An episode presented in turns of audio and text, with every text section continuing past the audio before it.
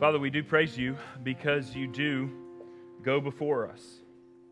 You stand beside us, behind us. We're gathered this morning in another Resurrection Sunday.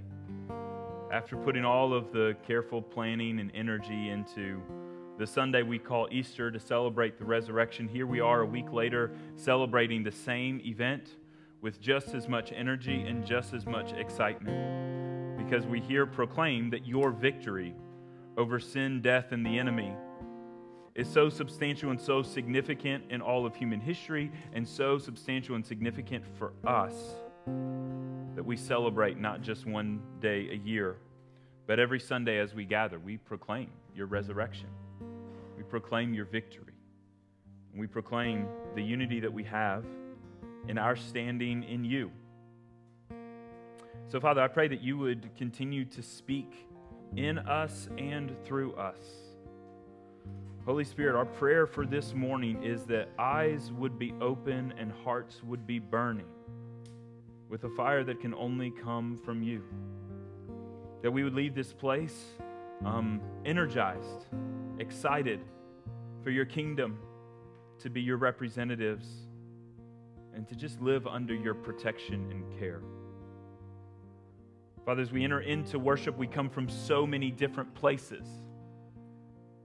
Everyone in this room and, and watching online has had a different experience of life this week. And we come from places of sickness, from places of fatigue, from places of emotional discouragement, of, of intellectual questions, of spiritual dismay. And oh, Father, we pray that you would minister to broken hearts where they are this morning.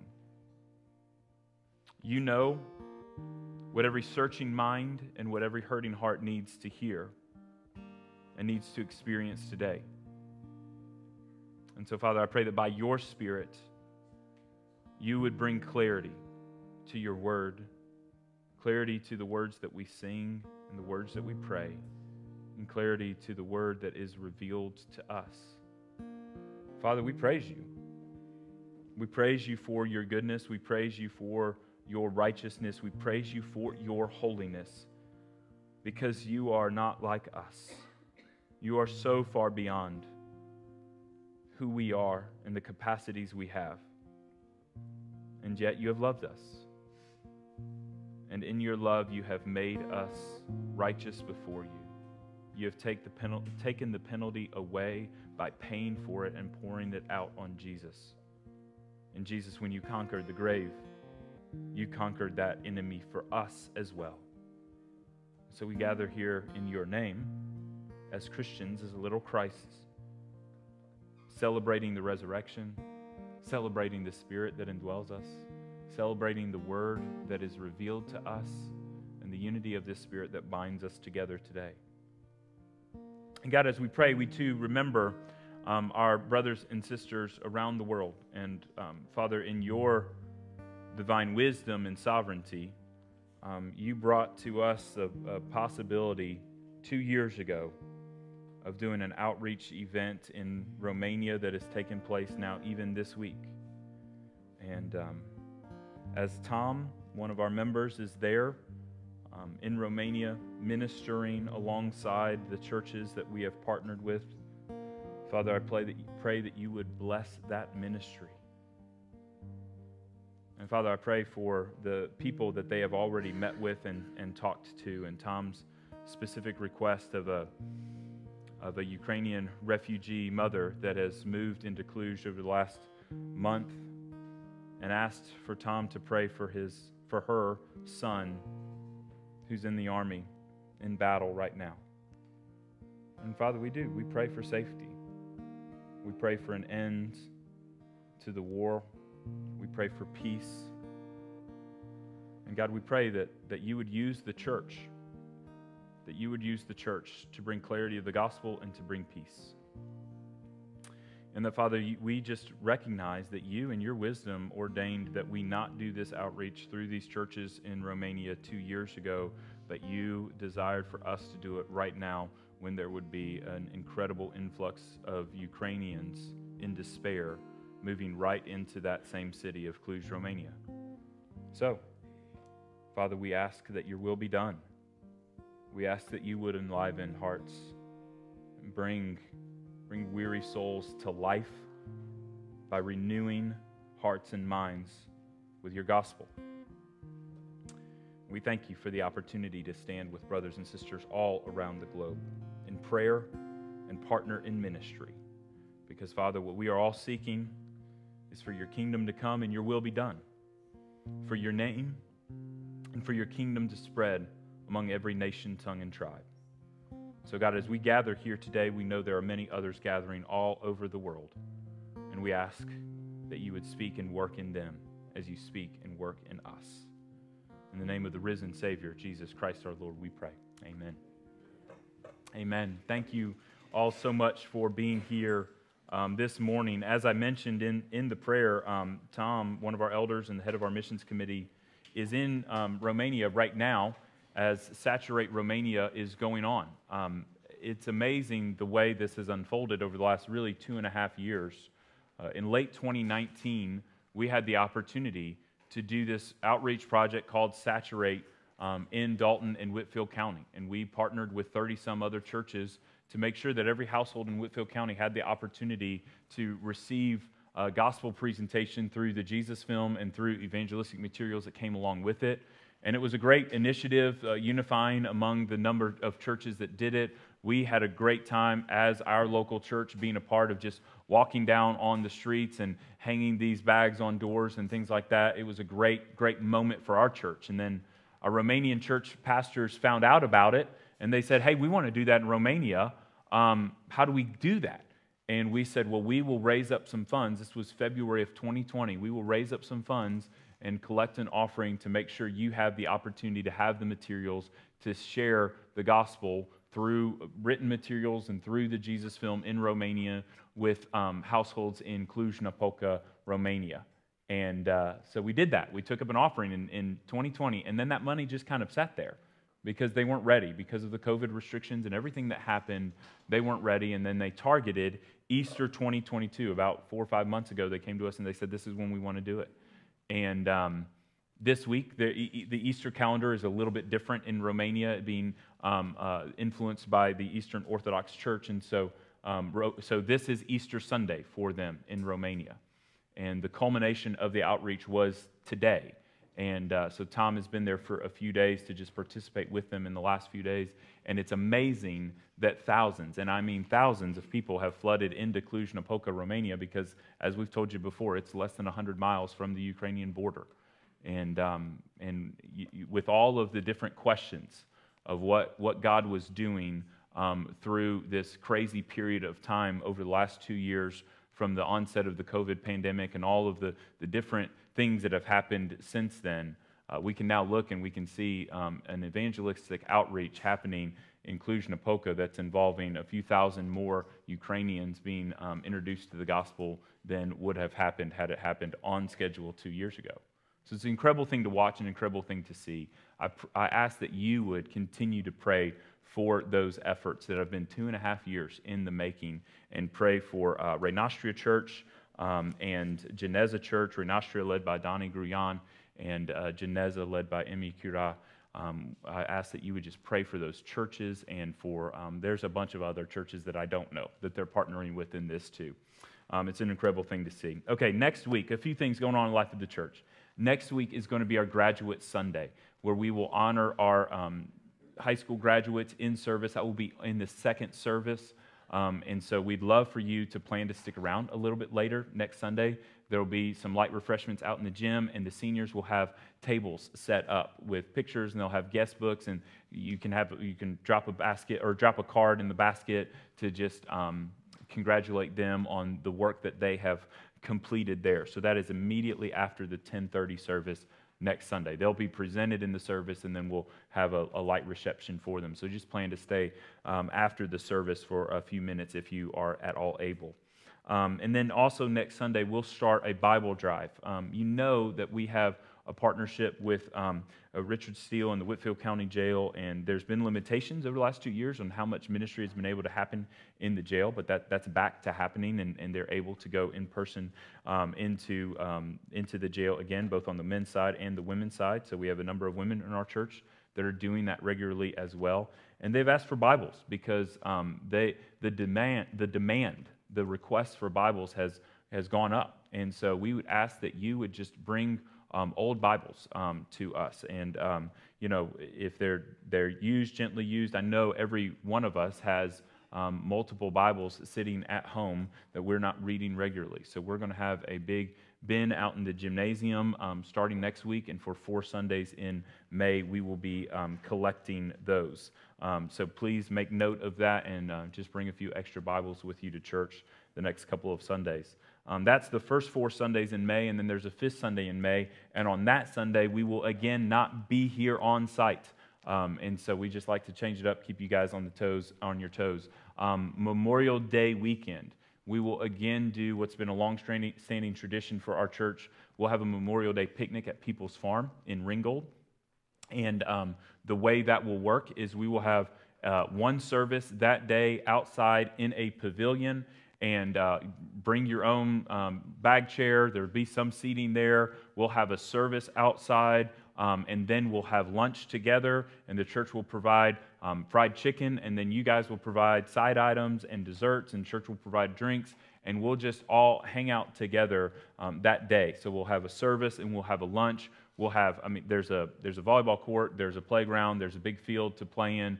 There's lots of things that we can do out there. It'll just be a good fellowship event for our family um, as a church family to spend time together. So make note of that. That is the last Sunday in May, the day before Memorial Day. Uh, please plan to join us for that. Now, if you would, turn with me to Luke chapter 24, and we're going to finish strong in the book of Luke this morning.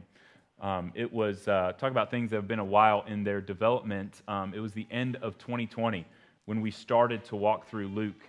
Uh, in that Christmas season, we went through Luke 1 and 2, and then throughout 2021, and then the last four months of 2022, we have been in Luke, and we've had some breaks along the way where we've uh, had some studies of other uh, books and sections. Um, but here we are, 51 sermons I counted. Um, this is sermon number 51 in the Gospel of Luke, and it is Luke chapter 24. And Luke chapter 24 leaves us with a picture of how Jesus reveals himself in our time of need, in our time of emotional need, spiritual need, and intellectual need. He answers all of the questions here in Luke chapter 24. Uh, last week, we were together at um, Walnut Hill, and I said, I'm not going to give you the full narrative of the resurrection because as we, as we closed the passage last week, we knew that Jesus was no longer in the tomb, but he hadn't actually appeared in the narrative from the Gospel of Luke. And I said that I wanted us to stay and wait for this Sunday to unpack that because this is one of my favorites. This is uh, probably my favorite section of the Gospels and maybe in Scripture itself because this is the interpretive key that unlocks so much of what the Scriptures say. Luke 24 is one of the most important passages in all of the scriptures. Because Jesus shows up, obviously, that, that's pretty vital. That's the crescendo of human history when Jesus rises from the grave and is alive and appearing to his followers. But the priority that Jesus shows post resurrection is what is so fascinating, encouraging, and instructing to me. Because he has a focus, and his focus is on appearing to his disciples and revealing himself. So, where we're going to see today, we're going to see Jesus reveal himself. First, we're going to see Jesus reveal himself in the Old Testament scriptures. And then we're going to see Jesus reveal himself in person. And then we're going to again see Jesus reveal himself in person and again reveal himself in the Old Testament scriptures because there's two groups of people here. He has two audiences here in Luke chapter 24. First, it's just two people that are his followers that are walking along the road. And first, he reveals himself in the scriptures, then he reveals himself in person. And then he shows up with the disciples in the upper room, reveals himself in person, and then reveals himself in the scriptures. And then he removes himself. And, and in this passage, a few weeks pass between Luke 24 13 and Luke 24 50. But the few weeks that pass, it's amazing to see the sadness that Jesus' followers are experiencing with Jesus gone at the beginning of Luke 24, and the joy when Jesus is gone at the end of Luke chapter 24. And so much happens within the followers of Jesus in those days that it's, it's, it will be easy for us to see and understand what happened along the way. So we'll start in verse 13 of Luke chapter 24. That very day, two of them were going to a village named Emmaus. So let me just be clear. This is Easter Sunday. That very day is Easter Sunday, the day that they found the tomb empty. And if you remember the passage from last week, there were some women that had found the tomb empty, and then Peter and John both ran. They found the tomb empty. And then um, after that, there were a couple of people that were a part of the group of Jesus' followers that decided we're going to return home. Emmaus is a town that's seven miles away from Jerusalem. And so they were going to walk that seven miles. That's probably a three, four hour journey, something like that, as they're walking across this, uh, this um, ancient road that is um, going, extending down from Jerusalem, high elevation, down to Emmaus.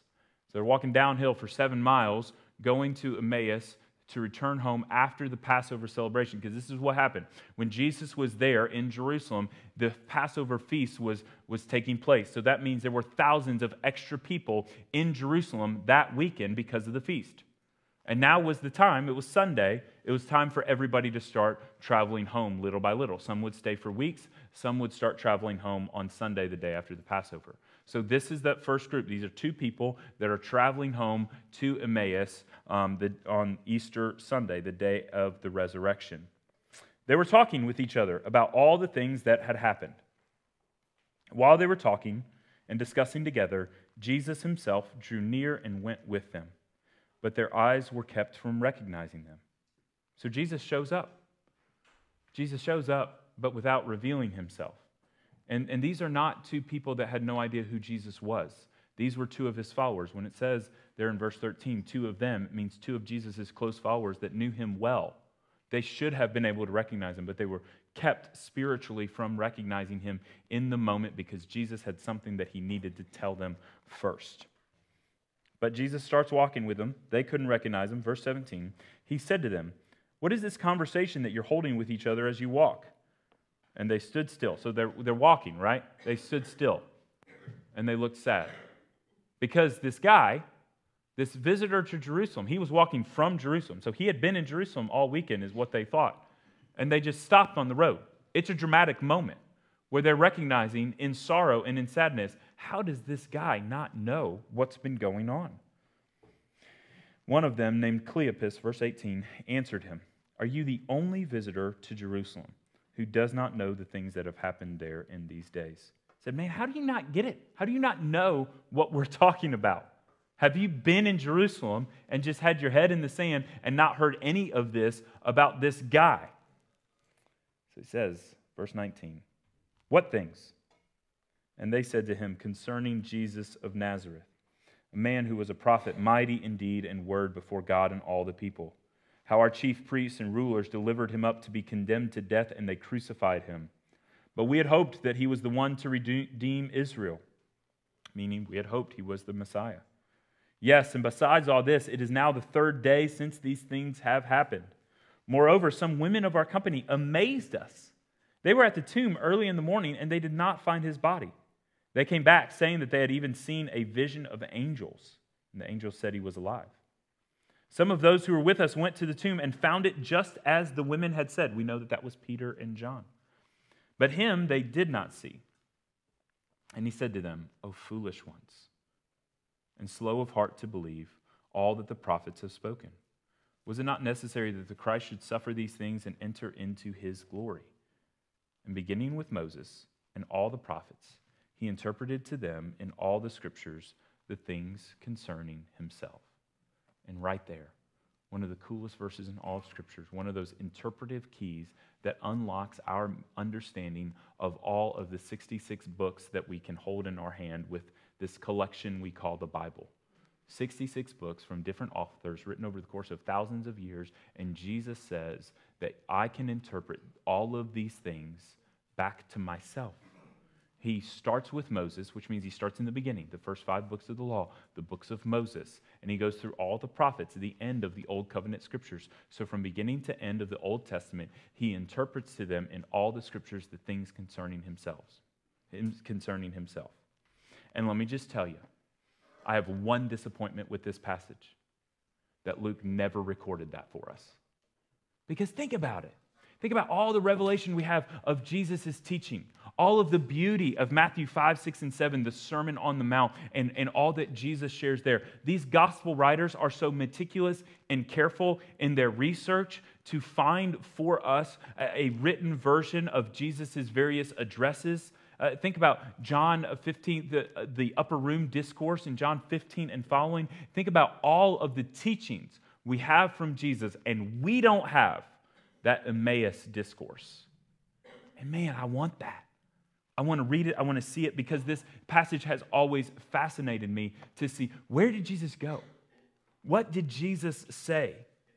And so we're, we're going to unpack that a little bit later on. But for now, let's look at who these two people are. Uh, we know one is Cleopas. We don't know who the other one is. Could be Cleopas's wife, could be a son, could be a friend. Uh, we, we don't know. Uh, we know that they were in Jerusalem. We know that they're returning to Emmaus, that they live in Emmaus apparently. But we know that they had various problems. They had an emotional problem. They were sad, they were grieving the loss of a friend.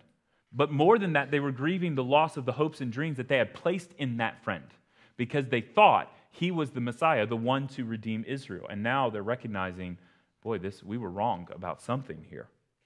But they also had an intellectual problem. They didn't understand why if this man, Jesus, was the Messiah, why he would suffer and die the way he did. So they didn't understand the books that they had read and studied throughout their entire life. Had an intellectual problem. They also, though, primarily had a spiritual problem. Because there is no good explanation in human terms why these two people did not recognize Jesus. That had, there had to be something spiritual going on there. Jesus supernaturally veiled himself and his identity from these two people. I don't know how he did it. I don't know the details of it. I don't know what Jesus looked like in life. I don't know what Jesus looked like that day. But I know that they did not recognize him. And they couldn't figure out who he was, and they couldn't figure out why this man was, had no idea about Jesus of, of Nazareth. And yet, he revealed to them over the course of maybe three hours along this walk this sermon of on this downhill sermon from Jerusalem to Emmaus, revealing all of the Old Testament scriptures that are pointing to Jesus. And we see Jesus is revealing himself even when people don't recognize how he's revealing himself. But then, verse 28 they drew near to the village to which they were going. He acted as if he was going farther. But they urged him strongly, saying, Stay with us, for it's toward evening, and the day is now far spent. So he went in to stay with them. And he was at table with them. He took bread and blessed it and broke it and gave it to them. And their eyes were open, and they recognized him. He vanished from their sight. And they said to each other, Did not our hearts burn within us while he talked to us on the road, while he opened to us the scriptures. So here's our goal for today. It's really, really simple. We want to walk out, walk out of this place with open eyes and burning hearts. Exactly where Jesus left these two followers of him in Emmaus, sitting at their home, recognizing that their hearts had been burning throughout the day as they were hearing and understanding the scriptures. Why? Because it was the Spirit of God that was revealing to them the truth of the scriptures. And they heard things in a way that they had never heard them before. And, and it's amazing when you think about what Cleopas says. Cleopas says, how do you not know, random stranger on the road to Emmaus, about this guy that we thought that was the Messiah, and he's been dead for three days, and now there's some people that are saying he's alive? This is really confusing, right? And it's like, wait a second, Cleopas. This guy told you and his other followers multiple times that he would die, and on the third day he would rise again. And, and, it, and you, can be really confident from this, the seat that we have here 2,000 years later, looking back and like, how did they not get this? He said it multiple times. Three days, dead, three days, I'll rise on the third day. And Cleopas literally is like, Can you believe that he's been dead for three days and it's the third day and people are saying he rose again? Yes, Cleopas, we can believe this because that's exactly what he predicted. But, but their, their minds were shielded from understanding the fullness of the truth until the Spirit of God came and enlivened them and enlivened the truth, brightened up the truth in them. It's like in their minds. Think about a lifetime of living in a Jewish home, of reading and studying the Old Covenant, of memorizing much of the Old Covenant. Probably the Torah, most of these people had memorized it as young children. And now they have all this information in their heads, and they think they understand the information in their heads. But there's this interpretive key that is missing. And it's like there's this, this giant logjam of information in their heads. And it's like all of a sudden, Jesus steps in and he clarifies one little point, and boom, it all comes together. This is what is happening to these followers on this day. The, the, the jam is just being removed. And all of a sudden, it's like, oh, it does make sense. It does all flow together to see Jesus as the interpretive key to all of the scriptures. And maybe, just maybe, when, when the book of Genesis was predicting what was happening when there would be a, a descendant of Eve that would come and crush the head of the serpent, maybe that was Jesus. Maybe when Moses lifted up a serpent in the wilderness and the people looked to the serpent for healing, maybe that was emblematic of the Son of Man being lifted up and placed on a tree for the sins of all people. And, and maybe, just maybe, when God made a promise to the people, to, to Noah, and made a covenant with Noah that said, Never will I destroy the, the people of the earth again like this. How did God, in his justice, make that promise? Because God was just to remove the people from the earth in Genesis 6.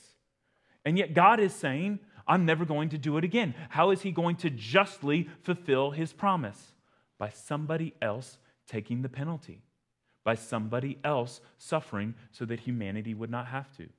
And as you start to see that, the, the veils, the, the, the scales start to fall off, and the veil becomes much clearer. And all of a sudden, all these stories that were always pointing to Jesus make way more sense in the light of Jesus' interpretation he gives here. But we have so many observations that we can make here. Number one, Jesus thinks the Bible is about him.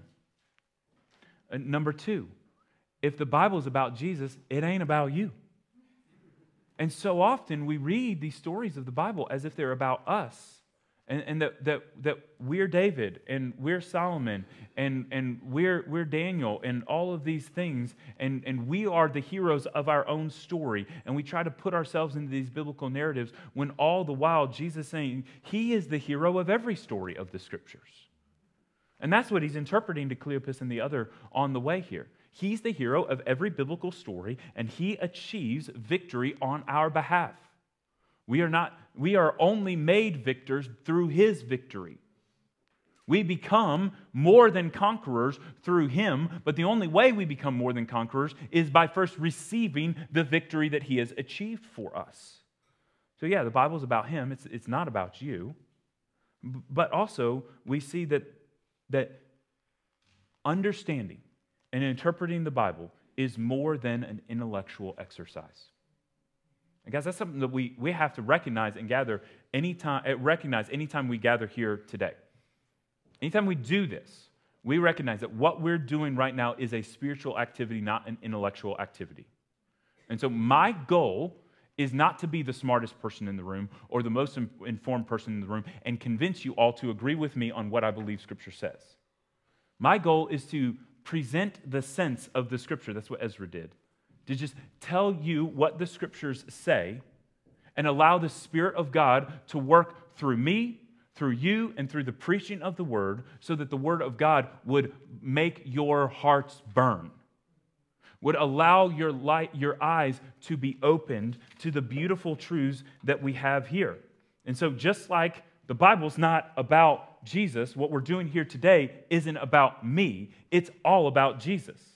Because Jesus is the one revealing the truth through his spirit to hearts and minds here. And all of you then have a role in that too. You're not just passive observers, passive uh, uh, recipients of the truth. You are actively trying to pursue Jesus through the scriptures yourself.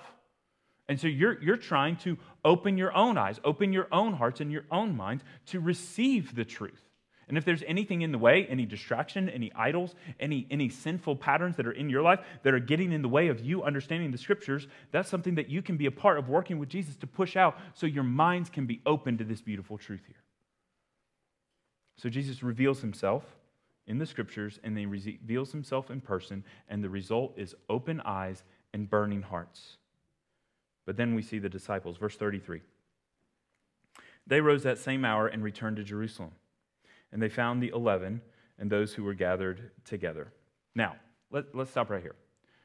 Jesus was kind of messing with these guys. And, and I love the way Jesus does this because Jesus knew what he was going to accomplish that day. But he needed them, he wanted them to ask him to stay. And so when they get to Emmaus, Jesus acts like he's going to go farther. Now, they convince him to stay. Why do they convince him to stay? Because it's dark outside, or it's almost dark outside, and it's dangerous to journey at night. So they say, No, no, no. You stranger that we just met today, don't go any farther. Spend the night here with us. And I love that because Jesus was always intending to do that, and always, in, well, he didn't spend the night with them. He disappeared as soon as they recognized him. But he was intending to stay because he needed to reveal himself to them so that they would get the more, more sense out of what he was saying. But Jesus wanted them, wanted them to be the ones to say, No, Jesus, welcome, welcome into our home. Come into our home. So, so here's the thing that we have to recognize in our own salvation, in our own lives, both are true. That Jesus is pursuing us, that the Holy Spirit is renewing us, that God is doing all of the heavy lifting, but we also have to respond to it. And the gospel is a message that is proclaimed that needs a response. So, as the Spirit is going out and as the Spirit is moving in us, and as Jesus is moving to save people, people need to respond and invite Him to come and be their Savior. This is a, just a p- small picture of what Jesus is doing in the work of salvation with hearts and minds.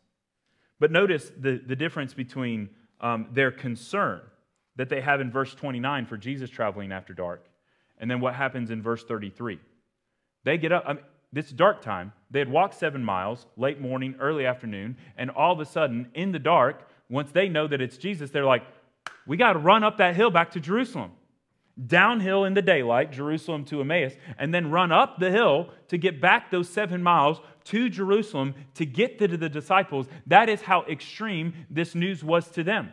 And they had to be thinking, oh my goodness, we didn't believe those women oh my goodness, we couldn't believe what, what Jesus, we couldn't understand what Jesus was saying when he was talking about dying and resurrecting. And now we get it. And we've got to share it with the, the other believers. We got to share it with the disciples. And so there's this really funny picture that shows up as these two guys are running up to the upper room to get up there. And they cannot wait to tell the disciples the good news. And meanwhile, the disciples are celebrating themselves because they've got good news too. And they can't wait till these two guys get back and here's, here's what here. They rose that same hour, returned to Jerusalem. They found the eleven, and those who were with them gathered together. And the eleven and those who were with them looked at him and said, The Lord has risen indeed and has appeared to Simon. And the guys were like, Ah, oh, that was our news. Man, we were running up here to tell y'all that. Then they told what had happened on the road and how he was known to them in the breaking of the bread. And so at some point, between when these two people left Jerusalem to go to Emmaus, there had been another appearance, and Jesus had appeared to Simon, and now the people, the disciples, actually really and fully believed. And so, as these two were rushing up to the upper room to tell them, they already believed it, and they got to celebrate together. Verse 36 As they were talking about these things, Jesus stood among them and said to them, Peace be to you. But they were startled and frightened, and they thought they saw a spirit. And he said to them, Why are you troubled? Why, are, why do doubts arise in your hearts? See my hands and my feet. See that it is I myself. Touch me and see. For a spirit does not have flesh and bones as you see that I have. And when he said this, he showed them his hands and his feet. And while they still disbelieved for joy, the good kind of disbelief, disbelief for joy because it felt like all of a sudden it was too good to be true. But let's look at how Jesus reveals himself in these two episodes. One is dinner at the house in Emmaus. They see him and they understand who he is through the breaking of bread. Now, not knowing exactly who these two followers were, other than one's name is Cleopas, we, we don't know exactly what they had seen. Had they been there on the hillside when Jesus had taken loaves and fishes and divided it up miraculously and fed 4,000 on one day and 5,000 on another day? Had they been there and in that act they saw, oh, Jesus is breaking bread again? Or had they actually been there in the, in the upper room for the Last Supper? Or had they heard from the disciples what Jesus had done in the Last Supper when he took the bread of the Passover? The unleavened bread of the Passover that was a celebration of God's deliverance of his people from Egypt and said, Guys, this isn't just about Egypt. This is about me. This is my body. And he broke the bread and he said, This is my body. A, a crazy, a crazy thing to say. Uh, when you think about it outside, we know what we know about the truth of who Jesus is, but think about it in the moment. And these guys had celebrated the Passover supper every Passover for their entire life. They had been through this Seder meal 20, 25 times in their life. They knew how it went, they knew what you were supposed to say, they knew what the leader was supposed to say, and the leader was not supposed to say, This is my body. It was an incredible thing for him to say in the moment. And then surely Cleopas and this other follower of Jesus had heard it. And they knew about this incredible claim that Jesus had made at the Passover. And somehow, in the breaking of bread, they recognized him. But then see how they recognize him in the upper room. He says, Look at my hands, look at my feet. Why? Because of the scars. And I, and I think that probably that was what was going on in the road, in the home in Emmaus too. As he's walking down the road, they don't recognize who he is, but then they sit down at the table and he goes and he picks up bread to break it, and all of a sudden they see. They see the nail pierced hands, they see the scars. Just as Jesus would later that day show the scars to the disciples, see my hands and my feet, he would later say to Thomas, Do you want to actually put your hand in into my hand and feel the scars? It's important to note here that they recognize Jesus by his scars. And so our calling is to recognize Jesus in the scriptures, sure. Recognize Jesus in the resurrection, sure. Recognize Jesus in his scars that were inflicted on him for our sake. Jesus reveals himself in all of those ways, and it's important that we recognize him in all of those ways. That those scars were for us for the forgiveness of sins. We see and we recognize Jesus through his suffering. And then Jesus eats fish to prove that he's not a ghost. And that's the whole, what's the point of the fish there? To prove that he's not a spirit, that he's a real human being. He took it and he ate fish. Verse 44, then he says, he goes back to the scriptures, okay? Verse 44 These are my words that I spoke to you while I was still with you, that everything written about me in the law of Moses and the prophets and the Psalms must be fulfilled. Then he opened their eyes to understand the scriptures. And he said to them, Thus it is written, that the Christ should suffer and on the third day rise from the dead, and that repentance for the forgiveness of sins should be proclaimed in his name to all nations, beginning from Jerusalem. You are witnesses of these things. And behold, I'm sending the promise of my Father upon you. But stay in the city until you are clothed with power from on high. Okay, so let's talk about the Old Testament now. One of the things that I read this week is um, the American Bible Society. The American Bible Society. Why was that so? The American Bible Society. The American Bible Society. It's an organization that does a survey um, every year that's called the State of the Bible in the United States. And the survey for 2021 has just been released. That was uh, a great number of people throughout the year 2021 were surveyed on their Bible reading habits, how often they read, those sort of things. And this was amazingly one of the years that those numbers changed more dramatically than they have in a number of years. And here's what happened, okay? In 2020, in the 2020 survey, 50% of Americans read the Bible four times a year or more. Now, let's be real. Four times a year, that's not the goal here, guys. We want you to read Scripture more than four times a year. But it is significant to say that 50% of Americans had at least somewhat of an appreciation for Scripture in the year 2020, that they read it at least four times in a year. And that's not sitting in a service, that's going themselves, opening up a Bible by themselves with just the Bible and reading it. Four times a year, 50% of Americans in 2020. That number dropped to 39% of Americans in 2021. And you think, well, what was it, I wonder, in 2019 or 2018 or 2017? That number was basically 50% for 10 years in a row. From 2011 to 2020, that number barely changed. It was basically 50% every time they did the survey from 11 until 20. And then 2021, an 11% drop down to 39%. Uh, some, something's changing. Something is changing in the way Americans view Scripture and the way they view God and the significance they see in the Scriptures in their lives. But again, that, that four times a year isn't the goal. Um, there's another category of people that respond to this survey that read the Bible daily. And in 2021, or in 2020, 14% of Americans read the Bible daily. And in 2021, 10%. 4% drop in that number from reading it daily in 2020 to reading it daily in 2021. And you think, well, 4%, that, that's not very many. Well, that's 13 million Americans. That's 13 million Americans that read the Bible daily in 2020 that didn't in 2021. And, and those numbers have been, have been kind of more uh, significantly dropping over the years as opposed to that 50% number for the four times a year. And you can look at the survey and you can see all of the, they're all downward trends. And they're all downward trends that have been happening for years that was so much more significant over the last year from 2020 to 2021 than in previous years that they'd done the survey. And so, guys, this is where we, where we look up and we recognize um, the, the times are serious for us. And this is where we recognize, like, this is a gift to us. And, and we have the opportunity to then be against the cultural trend and say, when the culture moves away from the Bible, we move towards the Bible. And you know, I told you that my only disappointment with Luke 24 is that I don't have more there. Like, I want that three hour sermon from Jerusalem to Emmaus.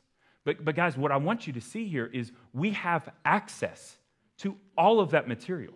And actually, the beauty of the scriptures is that we can read it for ourselves, and we can, now that we know, I said there was a logjam for these guys, for all these disciples, for Cleopas and his followers. They had, they had all of this stuff in their brains, and they didn't know what it meant until Jesus showed up and reinterpreted it according to himself. And guys, we're trying to, we're trying to shortcut the, the, the process here.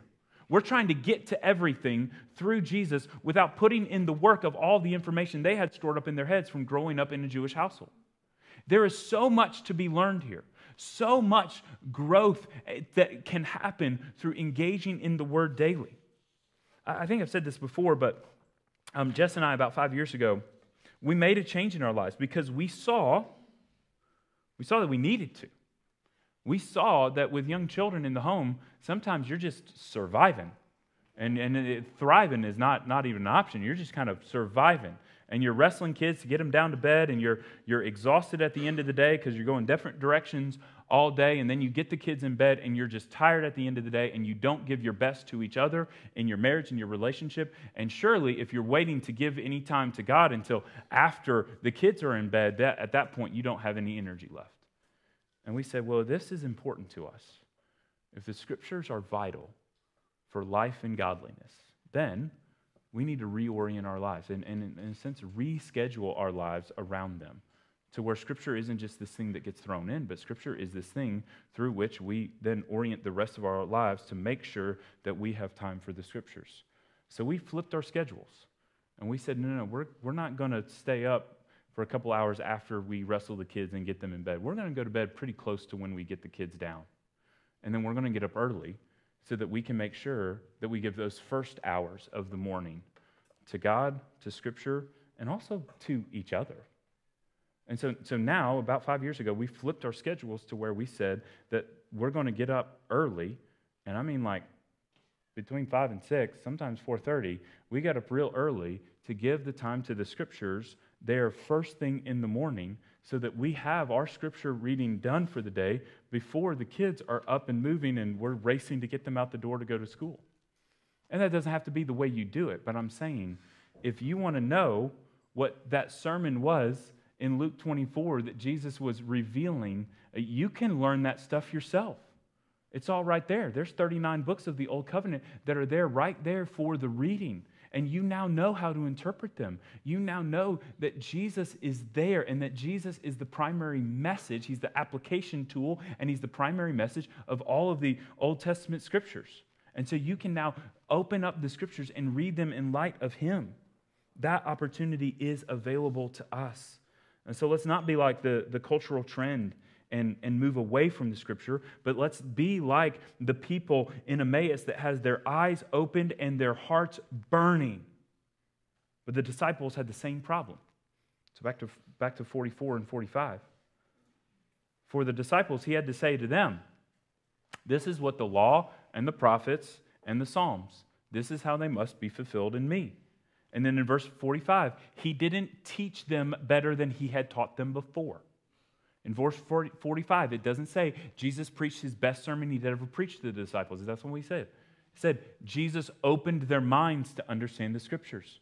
So recognize there is discipline in learning and understanding the scriptures. If you're going to understand it, you got to read it. But also, there's a spiritual exercise in this in which you're asking the Holy Spirit of God to illumine the scriptures to you so that you can understand what they say and understand how to live in light of in response to them. Because Christians, brothers and sisters, we are not under the old covenant. And yet I'm begging you to read the books of the old covenant. Because while we are not under the law, because the law was a tutor that would lead us to Christ, and then it, the law is fulfilled in Christ, and then the, the sacrifices of the old covenant are made obsolete in what Christ has accomplished on our behalf. We, we have to understand all of those things, but then see the beautiful pictures of Christ's fulfillment and the beautiful recipe for what obedience looks like through the old covenant. It's there, it's beautiful, and it is there for us to embrace and live out if we take the time to do the work to just kind of dive in. And that's what we want to do as a church. I mean, I just told you, I, we spent 51 weeks going through the life of Christ in the book of Luke. Next week, we're starting in the Old Testament book of Lamentations because the Old Covenant scriptures speak of Jesus too. And we're going to see what, this, what the book of Lamentations says to us about Jesus because, guys, it's a beautiful story. The book of Lamentations is a, is a list of complaints it's poetic complaints. God, why are you doing it this way? But when you see them through the hope of Jesus, you see God cares about the griever, God cares about the herder. And when you have questions that you don't know the answers to, don't be afraid to ask God because He wants to hear and He wants to respond. He wants to show you and reveal Jesus to you. So, what do we see in the Old Covenant? What, they, what might they have been hearing? Maybe they heard something like what Jesus said in Luke 5 when he looked at the Pharisees and he said, You search the scriptures because you think in them that you find life, but they testify about me and you've missed me in the scriptures. Maybe he explained something like what King Agrippa heard from the Apostle Paul in Acts chapter 26 when Paul looks at King Agrippa and says, I'm not saying to you anything except what the prophets have already said. Moses already said it. The prophets and Moses already said that Christ would suffer, be the first to rise from the dead, and will proclaim light to his people and to the Gentiles. By the time Acts 26 comes around um, and Paul is on trial before King Agrippa, he knows exactly what all of the Old Covenant says and how to interpret it in Christ. In Isaiah 53, the first convert from Africa is, uh, happens in Acts 8 when there's a guy that's an Ethiopian eunuch that is reading the, the passage, Isaiah 53 down a chariot, and all of a sudden, Philip shows up and he preaches the gospel from the old covenant in Isaiah 53 says, Here's what you need to know to receive the good news of Jesus. Because, and we can do this from Old and New Testament because 1 Corinthians 1:20, all the promises of God find their yes in Jesus. In Him. And guys, I still wonder, still wonder, what was it like? Did he go to Genesis? I mean, he could have spoken for three hours on just Genesis. He could look at Genesis 1 and said, Well, what, what Paul will write to the Corinthians, I'll go ahead and let you know. Everything that was created was created by Jesus, for Jesus, and through Jesus. Genesis 1, Jesus was there. Maybe Jesus on the road to Emmaus was telling these guys, uh, Genesis 3, there will be a descendant of the woman that will come and will crush the head of the serpent. That's Jesus. That's the Messiah. Maybe he came and he said, actually, Genesis 22, Jesus is there too. The horn of salvation, the ram in the thicket is the horn of salvation, is the Messiah who is caught and is being pierced by thorns and becomes a substitutionary sacrifice on Mount Moriah, the site of the temple where Isaac does not have to die, but Abraham then takes the life of a ram in Isaac's place. There's so much imagery there. It is clearly Jesus being represented by a ram in the thicket. Is that what he explained? Maybe he went, he couldn't have gone through every, every passage. But maybe he went through and he said, okay, how about Exodus, guys? You know how in Exodus the Israelites were told to, to, to put blood on their mantles? Because the Passover lamb, they needed to be identified with the blood of the Passover lamb. Well, it's better to be identified with the blood of Jesus than the Passover lamb. Because the Passover lamb was pointing to Jesus all along. Maybe he told them that in Exodus, Jesus is the high priest and the perfect sacrifice, so that all of the sacrificial system of, of Leviticus could be fulfilled. I said Exodus. In Leviticus, he's the high priest. All of that could be fulfilled in Jesus. In Numbers, he's the pillar of cloud by day that the people follow, and the pillar of cloud by night that the people follow. He's also the rock through which living water flows to give life to the people. In Deuteronomy, he's better than Moses. He's the ultimate lawgiver that brings the interpretation of the law as he reveals the law. He's also the true and better prophet. In Joshua, you see the captain of the Lord's army show up and interacting with, with Joshua, and Jesus is the true and better captain of the Lord's army. He is the captain of our salvation who achieves victory and every victory we need on our behalf. In Judges, he's the judge that will never let the people down because all the judges and judges did. But he's the true and better judge, and he's the lawgiver. He's the one that you can always follow and always trust. In Ruth, he's the true and better redeemer. In Samuel, he's the true and better prophet. In Kings and Chronicles, the true and better king. In Ezra, he's the teacher of the law who brings the sense of the law to the people. In Nehemiah, he's the one that brings the nation together and unifies a nation in order to do this building project, the building of his kingdom and his temple for his glory. In Esther, he's the protector of his people against all evil. In Job, he's the one who suffers on our behalf and the one who is tempted in every way as we are and yet without sin, so that we can look to him as one who can sympathize with us in our weakness. In Psalms, he's the good shepherd. He's the word of God himself that we pursue. In Proverbs, he is our wisdom. In Ecclesiastes, he's the purpose that we find beyond the sun. In the Song of Solomon, the lover of our soul. Isaiah, the promised prince of peace. Jeremiah, the righteous branch from Branchville. Nazareth, the city of Jesus was called Branchville. That's literally what the Hebrew name means. And he is the righteous branch that is coming to restore um, Israel. He is in Lamentations, which we're studying next week, he is the weeping prophet who weeps for, for those things that cause us pain. In Ezekiel, he's the one who calls out to the dry bones and he makes them to walk again. In Daniel, he's the Ancient of Days. He's also the fourth guy hanging out in the fiery furnace.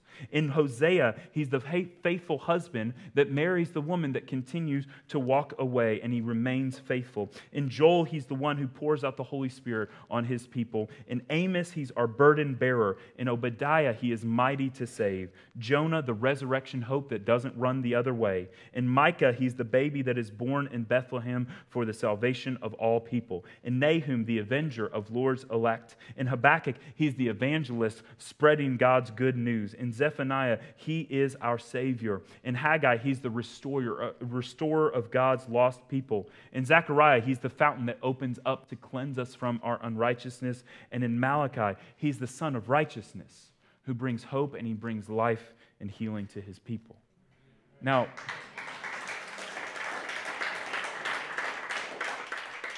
Jesus probably didn't go through all 39 books like that, but it would have been easy for him to do.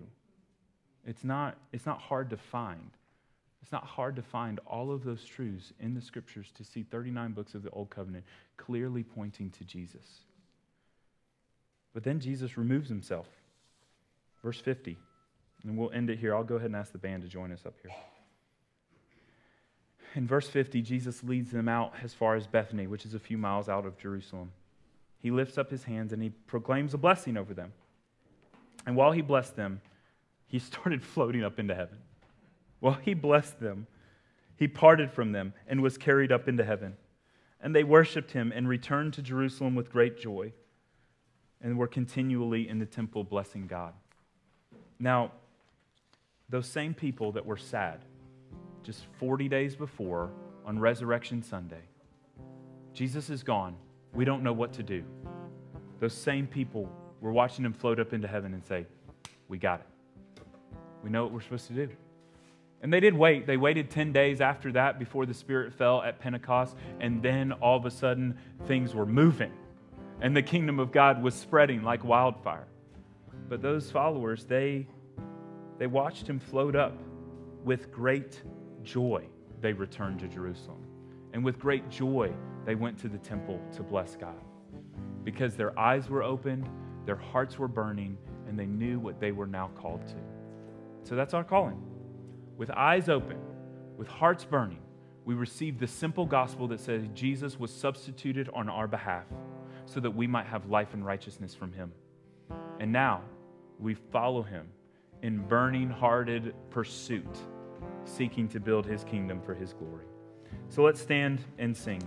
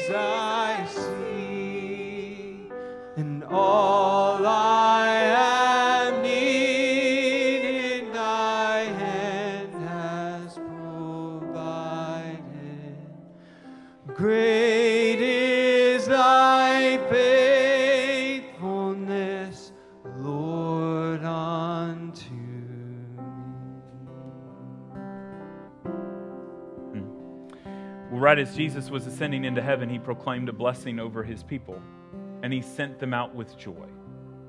And so it is my honor to proclaim a blessing over you and to send you out in joy, knowing that with our hearts open and our hearts burning because of the finished work of Christ, we are blessed. We are blessed by God.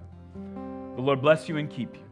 The Lord make his face to shine upon you and be gracious to you. The Lord lift up his countenance upon you and give you peace. Amen. Go in peace.